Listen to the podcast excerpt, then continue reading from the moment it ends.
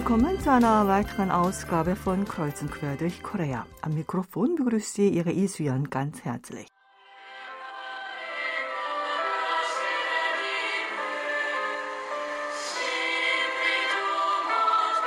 Vorgestern, am 11. Oktober, erklang in Jinju und gestern in Kimhae in der Provinz Südgyeongsang das koreanische Volkslied Arirang in der Stimme eines deutschen Jugendchors. Der Jugendchor aus Deutschland trug auch das koreanische Lied Goehange Bum, der Frühling der Heimat, und das koreanische Volkslied Dara Dara Palgen Dara, Mond, Mond, du heller Mond in koreanischer Sprache vor. Das Vokalensemble bestehend aus Jugendlichen im Alter zwischen 13 und 16 Jahren gehört zur Akademie für Gesang NRW mit Sitz in Dortmund. Die junge Singschule, die beim diesjährigen Chorwettbewerb in Deutschland Jugend singt, mit drei Ensembles an den Start ging, erhielt dreimal Gold und Sonderpreise. Der Jugendchor war seit dem 5. Oktober in Südkorea auf einer Konzertreise für einen Kulturaustausch zwischen Südkorea und Deutschland und konzertierte in verschiedenen Städten wie Jeju, Yongin, Seoul, Jinju und Kimhae.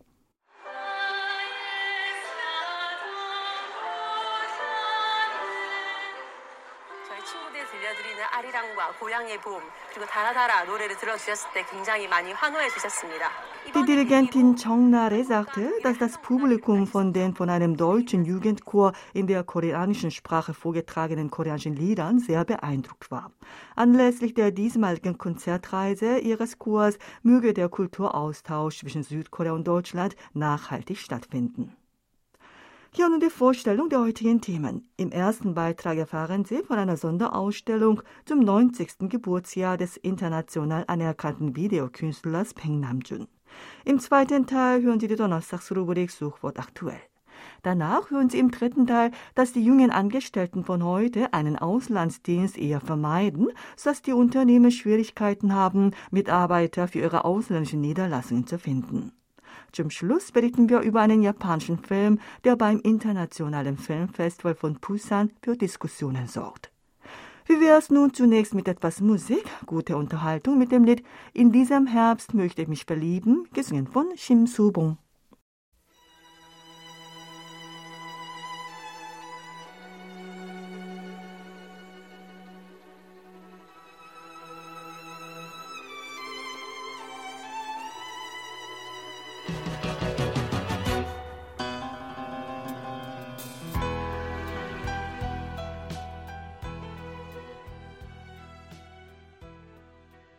Zum 90. Geburtsjahr des international anerkannten Videokünstlers Peng Namjoon, der 1932 geboren wurde und im Jahr 2006 dahin schied, findet eine Sonderausstellung statt, bei der seine repräsentativen Medieninstallationen zur Schau gestellt werden. Das Pengnamjun Art Center der Gyeonggi Kulturstiftung veranstaltet von heute bis zum 26. März 2023 die Sonderausstellung zum 90. Geburtsjahr von Pengnamjun mit dem Titel Der Berater, Pex Papiere 1968 bis 1979.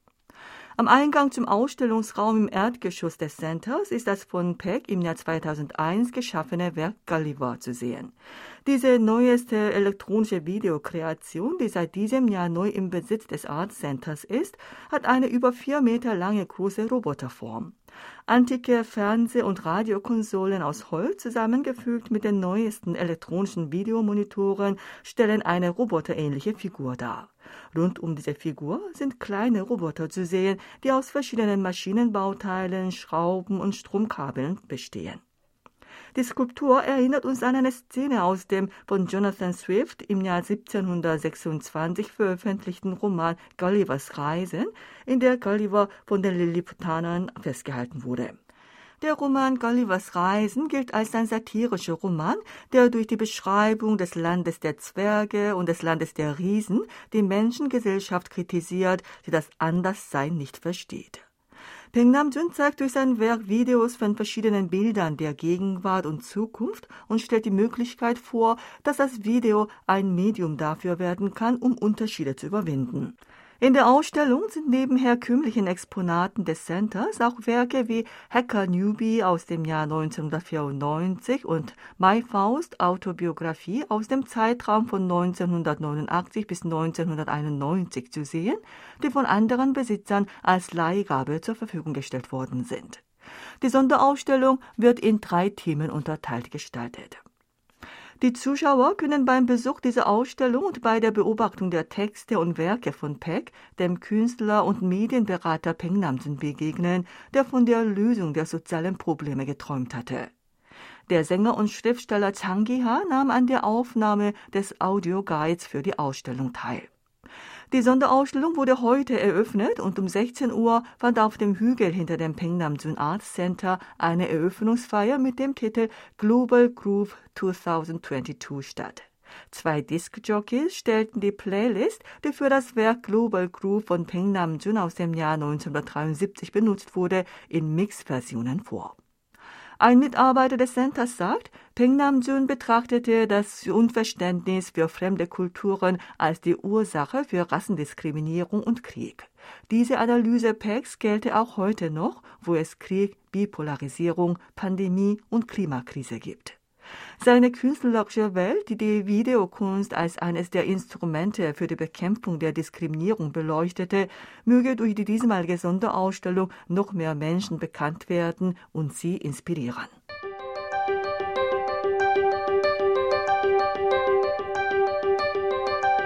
Sofort aktuell. Willkommen zur Donnerstagsrubrik Suchwort aktuell. Dazu begrüßt Sie auch Sebastian Ratzer. Hallo, liebe Hörer. Das Interesse der Netzbürger weckte die Nachricht, dass sich in der Corona-Zeit die Schlafgewohnheiten der Menschen stark verändert haben. Man ist später ins Bett gegangen und auch später aufgestanden und hat insgesamt länger geschlafen. Jedoch war die Schlafeffizienz insgesamt geringer. Die größten Veränderungen in diesem Bereich gab es in Südkorea. Experten zufolge habe dies mit dem Einfluss der Corona-Somnie zu tun. Samsung Electronics hat die Veränderungen der Schlafgewohnheiten der Nutzer der App Samsung Health in 16 Ländern analysiert. Danach ging man vor der Pandemie durchschnittlich um 23.58 Uhr ins Bett, aber nach dem Ausbruch der Pandemie um 24 Uhr, damit zwei Minuten später. Auch die Aufstehzeit wurde von 6.54 Uhr auf 7.02 Uhr um acht Minuten verschoben.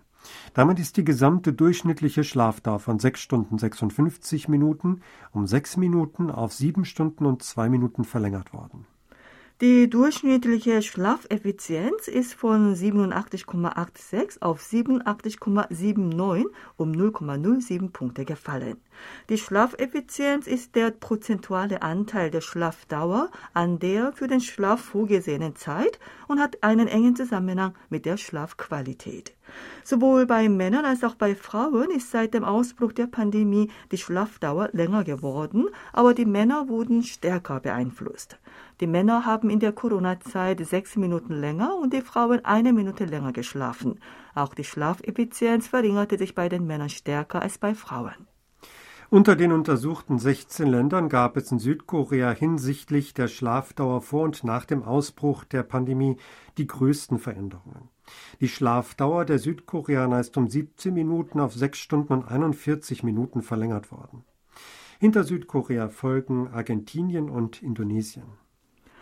Am vergangenen Wochenende war eines der am häufigsten eingegebenen Suchwörter das internationale Feuerwerksfestival von Seoul. Dieses fand am 8. Oktober wegen der Corona-Pandemie erstmals seit drei Jahren wieder statt. Das Festival, das im Han-Flusspark auf Yeouido in Seoul stattfand, wurde von über einer Million Menschen besucht.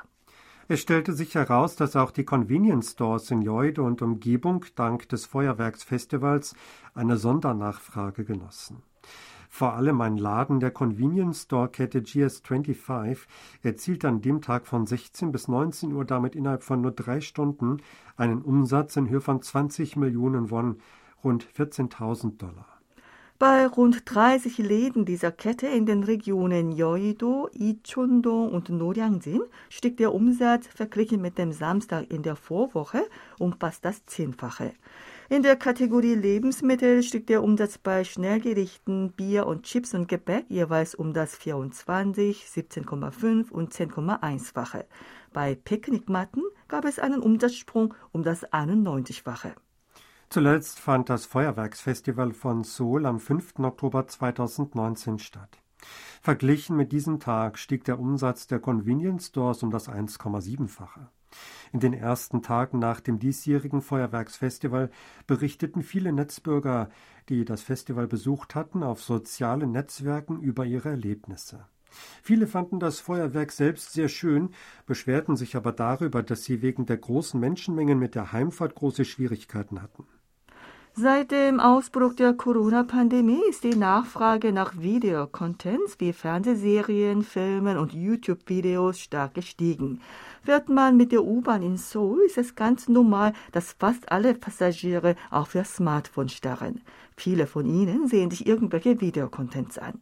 Weil man anders als früher in der U-Bahn nur selten jemanden sehen kann, der ein gedrucktes Buch liest, könnte man durchaus annehmen, dass der Verkauf von gedruckten Büchern stark zurückgegangen ist.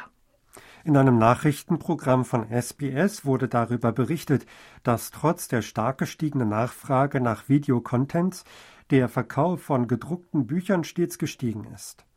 In der großen Buchhandlung Kyobo Mungo im Zentrum der Stadt Seoul gab es einen 23 Meter langen Holztisch, an dem die Besucher Bücher lesen konnten. Dieser große Tisch war ein Symbol der Verlags- und Buchhandelsszene. Nach dem Ausbruch der Pandemie ging die Zahl der Besucher der Buchhandlungen stark zurück und der Tisch wird nun als Auslage für Bücher genutzt. Jedoch ist die Zahl der lesenden Bürger nicht geschrumpft.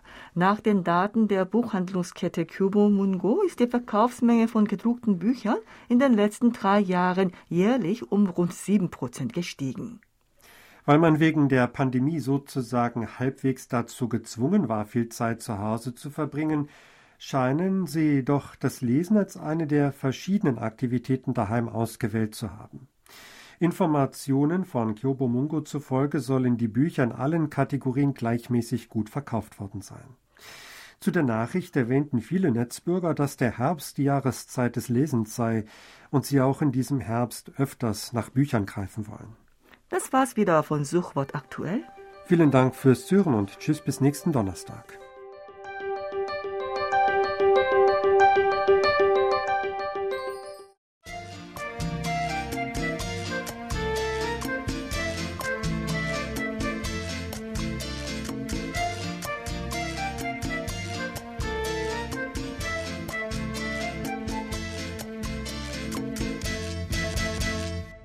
Eine einheimische Handelsfirma warb kürzlich bei ihren Mitarbeitern im Rang der Teamleiter, die seit 10 bis 15 Jahren bei der Firma tätig sind, Personen an, die in der nahöstlichen Niederlassung arbeiten wollen.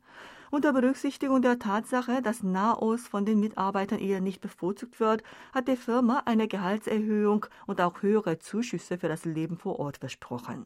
Es gab aber keinen einzigen Bewerber. Ein Mitarbeiter der Personalabteilung teilte mit, dass die Mitarbeiter wegen der Probleme bezüglich der Kindererziehung, der hohen Preise und der schlechten öffentlichen Sicherheitslage die Arbeit im Ausland meiden. Auch fortgeschrittene Länder wie die USA und in Europa seien nicht mehr so belebt wie früher. Einheimische Großunternehmen, einschließlich Handelsunternehmen, haben in letzter Zeit große Schwierigkeiten damit, Mitarbeiter zu finden, die in ihren ausländischen Niederlassungen arbeiten wollen. Früher war ein solcher Auslandsdienst sehr beliebt und versprach eine schnellere Beförderung. Das ist heute anders, sodass die Zahl der Bewerber drastisch zurückgegangen ist.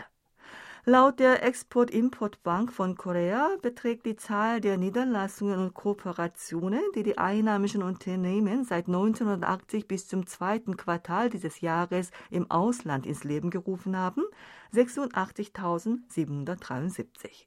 Jedes Jahr werden 2108 neue Kooperationen gegründet und die Nachfrage nach Mitarbeitern im Ausland sei steigend. Die Zahl der in ausländischen Niederlassungen der koreanischen Unternehmen tätigen Menschen wird auf etwa 600.000 geschätzt. Koreanische Unternehmen, vor allem Handelsfirmen, stießen seit den 1980er Jahren aktiv in die USA und nach Europa vor. Früher war der Auslandsdienst elitären Mitarbeitern vorbehalten. Ein Vorteil des Auslandsdienstes war auch, dass man mit der Familie im Ausland leben und auch Fremdsprachen wie Englisch lernen konnte. Großunternehmen boten den Mitarbeitern auch große finanzielle Vergünstigungen wie die Bildungskosten für die Kinder an. Deshalb gehörten noch bis zur zweiten Hälfte der 1990er Jahre Handelsfirmen zu den beliebtesten Arbeitgebern der Studierenden der Geistes- und Sozialwissenschaftlichen Fakultäten. Seit der Jahrtausendwende hat sich die Lage verändert. Weil die einheimischen Unternehmen verstärkt in die aufstrebenden neuen Märkte wie China, Südostasien, Nahost und Afrika vorstießen, stieg in diesen Regionen die Nachfrage nach Mitarbeitern drastisch. Im Gegensatz dazu entstand in den USA und Europa mit einem seit frühem aufgebauten Auslandsnetzwerk der Trend, statt Expat zu schicken, dort lebende Koreaner als Ortskräfte anzuwerben. Das Problem ist, dass selbst in den neuen Zielländern die Lebenshaltungskosten hoch sind. Ein Mann, der kürzlich in einer vietnamesischen Niederlassung beschäftigt war, erzählt, dass er seine Kinder in eine internationale Schule schicken musste, damit sie Englisch lernen konnten, und dass die Kosten für den Besuch einer internationalen Schule in Vietnam genauso hoch wie in fortgeschrittenen Ländern seien. Dass bei jungen Menschen das Arbeiten im Ausland nicht mehr so attraktiv ist, hat auch damit zu tun, dass viele junge Menschen von heute spät heiraten und beide Ehepartner berufstätig sind. Gewöhnlich dauert der Auslandseinsatz etwa drei Jahre. Wenn ein Ehepartner ins Ausland geht, muss die Partnerin mit der Arbeit aufhören. Deshalb gibt es auch nicht wenige junge Mitarbeiter, die bei der Firma kündigen, wenn sie in ein Land gehen müssen, in dem das Leben etwas schwieriger oder gefährlich ist. Zudem können viele von dem großen Vorteil, dass die Kinder bei der Uni-Aufnahme in Südkorea auf eine Sonderzulassung für Auslandskoreaner hoffen können, nicht mehr profitieren, weil viele Menschen derzeit spät heiraten und eher mit kleineren Kindern ins Ausland gehen. Um von dieser Art Sonderzulassung zu profitieren, müssen die Kinder mehr als drei Jahre die Mittel- oder Oberstufe einschließlich der ersten Oberschulklasse im Ausland besucht haben. Einige Handelsunternehmen überlegen nun, ob sie für den Dienst in weniger attraktiven Ländern vielleicht das doppelte Jahresgehalt anbieten sollten. Ein Angehöriger der Wirtschaftsbranche sagt, für junge Menschen seien die Vorteile des Auslandsdienstes längst verschwunden. Die Unternehmen müssten den jungen Menschen schon einiges bieten, damit sie für die Firma für ein paar Jahre im Ausland arbeiten.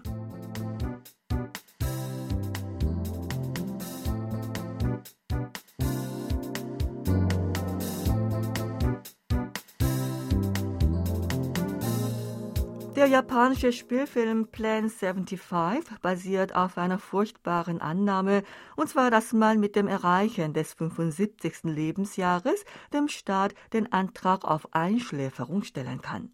Der Staat gibt solchen Menschen auch 100.000 Yen, damit sie noch vor dem Tod das Leben genießen können.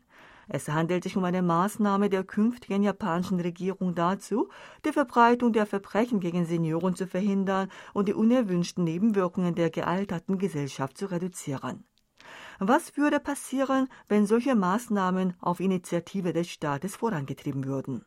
Der japanische Film der Regisseurin Chie Hayakawa wurde im vergangenen Juni bei den Filmfestspielen von Cannes in der Sektion Un certain regard aufgeführt und sorgte für Gesprächsstoff. Er ist auch einer der viel diskutierten Filme beim bis morgen laufenden internationalen Filmfestival von Busan. Die Tageszeitung Hanguk Ilbo führte am 9. Oktober mit der Regisseurin ein Gespräch, die auch als ein Jurymitglied eines Kurzfilmpreises in Busan anwesend ist. Inspiriert wurde der Film von einem tragischen Ereignis in Japan im Jahr 2016. In einem Heim für Menschen mit geistiger Behinderung wurden 19 Personen getötet und 26 Menschen verletzt. Der Täter in seinen Zwanzigern meinte in seiner Erklärung, es sei unnütz, mit Steuern Menschen mit Behinderung zu unterhalten. Die Regisseurin dachte damals, dass es viele Menschen gibt, die denken, dass man nicht lebenswert sei, wenn man der Gesellschaft keinen Nutzen bringt. Warum dann 75 Jahre? Hayakawa sagt, vor wenigen Jahren hat die Regierung Senioren über 75 als Menschen im späten höheren Alter bezeichnet. Es kam mir etwas seltsam vor, dass der Staat eine solche altersorientierte Bezeichnung benutzt und das Wort spät verlieh ihr ein Gefühl des Endes. Viele in ihrer Umgebung fanden zudem ein System, bei dem man sich für den eigenen Tod entscheiden kann, nicht schlecht. Deshalb habe sie gedacht, dass ein Film zu dem Thema plausibel sein könnte. Im Film bringt die Maßnahme, dass über 75-Jährige den Tod wählen können, verschiedene wirtschaftliche Auswirkungen mit sich. Es entstehen Arbeitsplätze, die die Senioren zu der Entscheidung ermutigen und bei der Einschläferung helfen, und die Kosten für die finanzielle Unterstützung für Senioren fallen, sodass sogar behauptet wird, die Altersgrenze auf 65 Jahre herabzusetzen.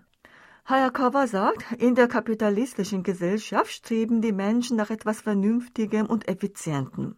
Sie wollte mit ihrem Film sagen, dass es unangemessen ist, das menschliche Leben anhand von wirtschaftlichen Maßstäben zu betrachten und dass die Gesellschaft in die Richtung gehen muss, den in Not und Einsamkeit lebenden Senioren zu helfen und ihre Probleme zu lösen.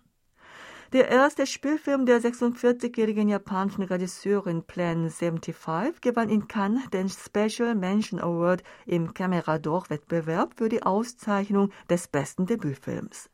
Chie Hayakawa besucht zum dritten Mal das Filmfestival von Busan. 2014 erhielt sie beim Internationalen Frauenfilmfestival von Seoul in der Kategorie Asiatische Kurzfilme mit ihrem Kurzfilm Niagara den ersten Preis. Das war die Sendung Kreuz und Quer durch Korea. Vielen Dank fürs Zuhören und mit dem Lied wollen wir einen Kaffee trinken, gesungen von Paul Kim, sage ich Tschüss bis nächste Woche.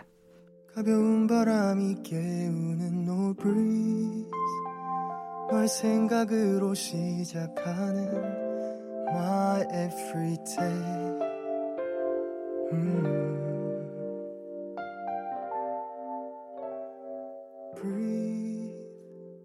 뭔가 좋은 일이 생길 것 같은 절로 콧노래가 흘러나오는